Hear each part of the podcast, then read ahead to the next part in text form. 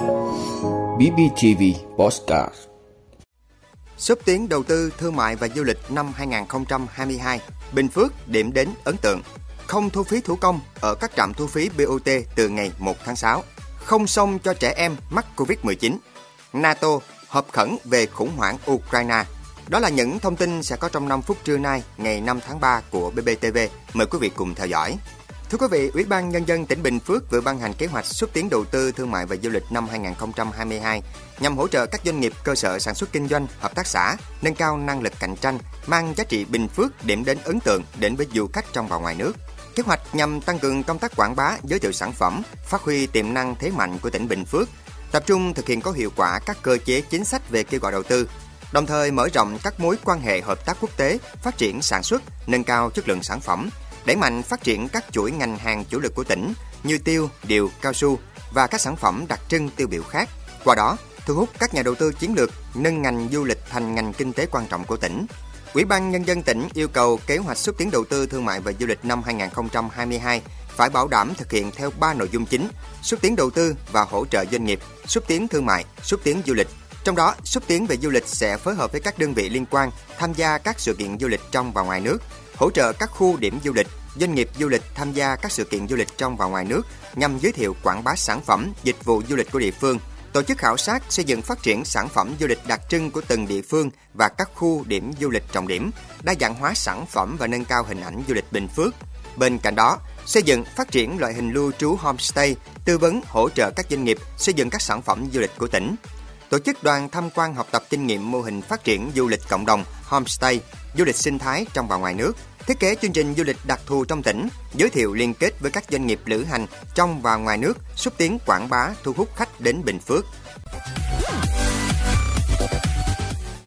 Thưa quý vị, Bộ Giao thông Vận tải vừa yêu cầu Tổng cục Đường bộ, Cục Đăng kiểm Việt Nam ra soát dán thẻ định danh toàn bộ các phương tiện ô tô thuộc phạm vi quản lý, vận động cán bộ công chức, viên chức, người lao động gương mẫu dán thẻ định danh đối với các phương tiện cá nhân để tham gia dịch vụ thu phí ETC, bảo đảm không sử dụng hình thức thu phí thủ công kể từ ngày 1 tháng 6 năm 2022. Bên cạnh đó, Bộ Giao thông Vận tải yêu cầu các nhà cung cấp dịch vụ thu phí không dừng ra soát khắc phục triệt để tồn tại bất cập trong quá trình vận hành hệ thống, làm rõ nguyên nhân, xử lý trách nhiệm cá nhân đơn vị khi để xảy ra lỗi kỹ thuật gây ủng tắc khó khăn cho người và phương tiện tham gia giao thông. Các nhà cung cấp dịch vụ mở rộng các điểm dịch vụ dán thẻ, tổ chức dán thẻ trực tiếp tại trụ sở các cơ quan, ban ngành, địa phương, các khu chung cư, công bố số điện thoại và địa chỉ liên hệ dán thẻ để tạo thuận tiện cho người sử dụng, đẩy mạnh tuyên truyền vận động hướng dẫn chủ phương tiện tham gia dịch vụ, cải thiện các phương thức kết nối, nạp tiền vào tài khoản giao thông, tạo thuận tiện cho người sử dụng. Đối với các nhà đầu tư BOT, Bộ Giao thông Vận tải yêu cầu phối hợp tạo điều kiện tối đa cho nhà cung cấp dịch vụ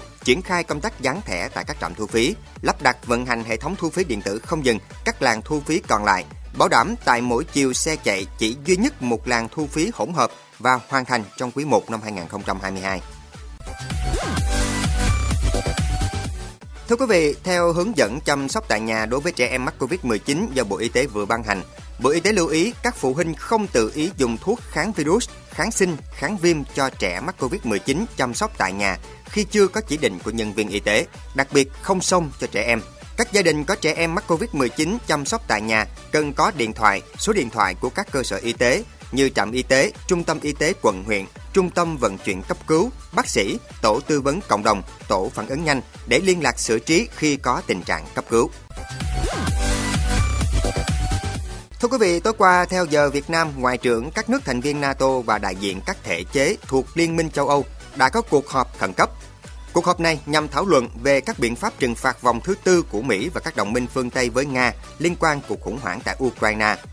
Trước những leo thang căng thẳng tại Ukraine, các nước NATO và đại diện Liên minh châu Âu cho biết sẽ triển khai vòng trừng phạt thứ tư, trong đó có thể mở rộng danh sách các ngân hàng Nga bị cấm tiếp cận với hệ thống chuyển tiền quốc tế SWIFT cấm tàu Nga rời các cảng ở châu Âu và không nhập khẩu nhiều mặt hàng từ Nga như thép, gỗ, nhôm hay có thể là than.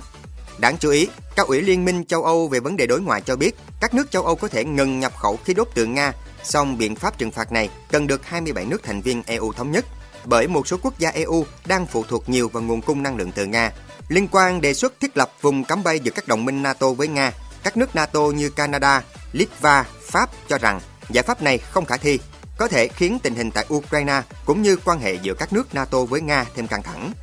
Các biện pháp trừng phạt mở rộng của NATO và các nước châu Âu chưa được ấn định cụ thể. Song nếu những điều này được thực thi, không chỉ nền kinh tế của Nga, các nước phương Tây, mà toàn bộ nền kinh tế toàn cầu có thể đối mặt với những cú sốc kinh tế mới.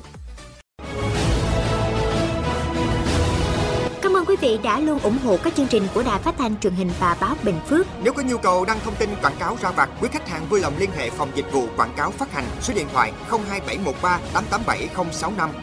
BBTV, vì bạn, mỗi ngày.